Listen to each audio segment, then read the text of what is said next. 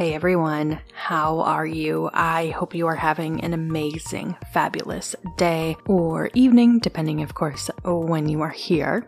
Today, we are going to be talking about what to do when you have accepted an offer, but you just got a call from another company that you were really interested in interviewing with. So stay with me. You are listening to the Career Talk Learn, Grow, Thrive podcast, where we talk about all things career related. I tell you how it is, and we get right to the point. I'm your host, Stephanie Dennis. My background is in HR, which is what I have my master's degree in, and my passion is really helping others and sharing my knowledge. So here we are. This is a good time to mention this podcast does contain adult language. So let's get right into it here. So this podcast episode was inspired by a Rewire article that I had submitted for. So you can check that out over at rewire.org. And the article is titled, Can I Turn Down a Job Offer I've Already Accepted by Gretchen Brown. And it was published July 23rd, 2019. So here's the thing You've just accepted an offer, you get a call from another company. What do you do?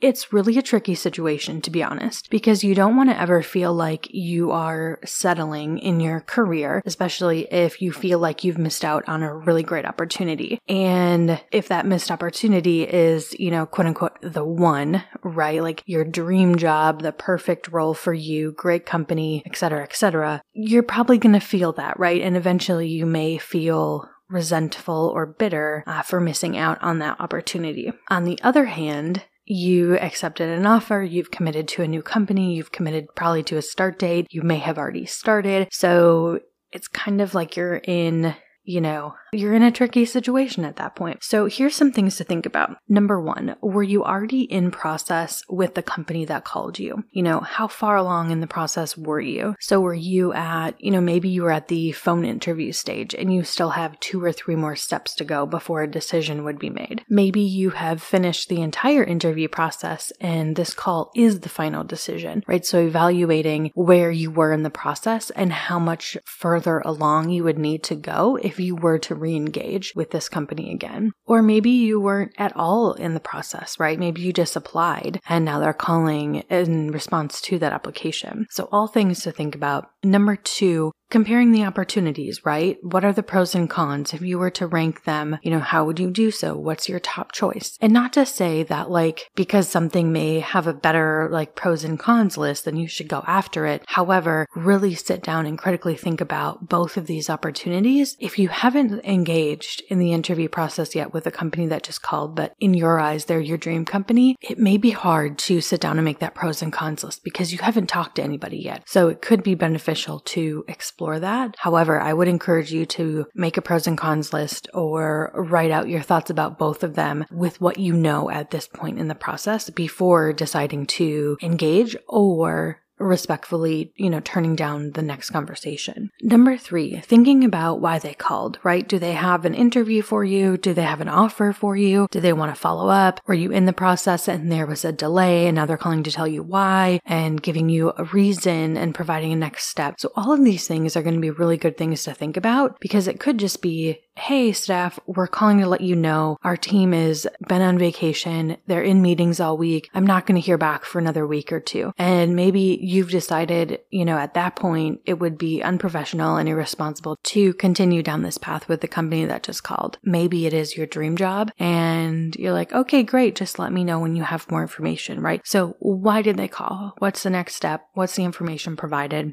Number four, have you started the new job yet? And maybe you have. Maybe you started it, you love it more than you thought, and you're good. And maybe you haven't yet. And that is, you know, it's a data point to think about. If you haven't started that new job yet, you don't really have any internal feedback or insights on whether or not you're going to enjoy it or whether or not the interview process turned out to be what the role actually is because that happens, right? You hear, you know, ABC in an interview and you're like, this sounds like a great opportunity. You start and you're like, what the hell is this?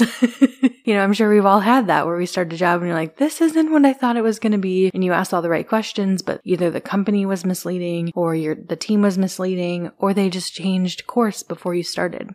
Number five, what role will be better long term, right? So really critically evaluating what's going to be the best career choice. And again, you may or may not know this already, right? Because if you've gotten further down the interview process path with this company that just called you, you're probably going to know more about the company. If you just applied and you haven't started any conversations, you may not know. However, you can still go and do your research, right? Glassdoor, Indeed, Google, look at the reviews on LinkedIn. There are ways to get that insight into the company and the opportunity. You could also think about reaching out and talking to colleagues or friends of of friends who work at this company that just called you. So those are some things to think about.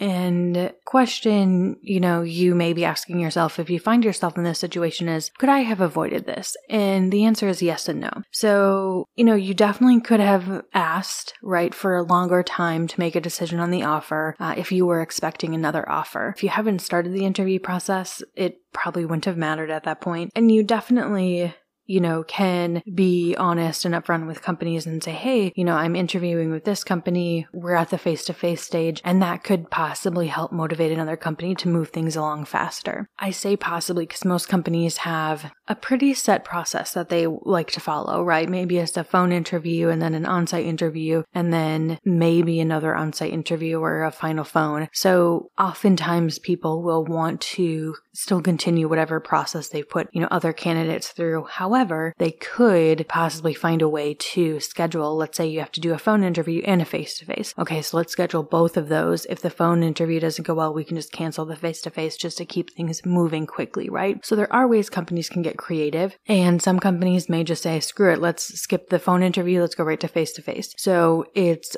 really going to depend, but you can do your due diligence, right? And say, hey, just want to be real with you. Here's where I'm at and that could help influence that other company to move faster. Um, I will say the bigger the company, the less likely that's going to happen. So, food for thought. you know, a couple other things to think about. If you are you know, really excited about the company that just called, the company that you accepted the offer with. If you do end up getting an offer with this dream company, they would rather know it's not the right fit before you start versus you starting and then quitting in three weeks or three months because this other really great opportunity is the better fit for you, right? And then also, I want to put this out there, and this is not to be in any way shady or any like sort of negative. If you do decide to move forward with this company that just called you and take the interview, your new employer is never going to know, right? There's no like secret message board that recruiters use. All interviews should be kept anonymous or the interview should be 100% kept in confidence. So there's no reason your new employer would ever know that. Now, not to say good, better, otherwise, that's up to you to decide, right? But just again, food for thought. All right, everyone. I hope you found that information helpful and valuable. If you have questions you want me to answer, I do have a Google survey link in the show notes. Head head over there, fill that out. As always, thank you,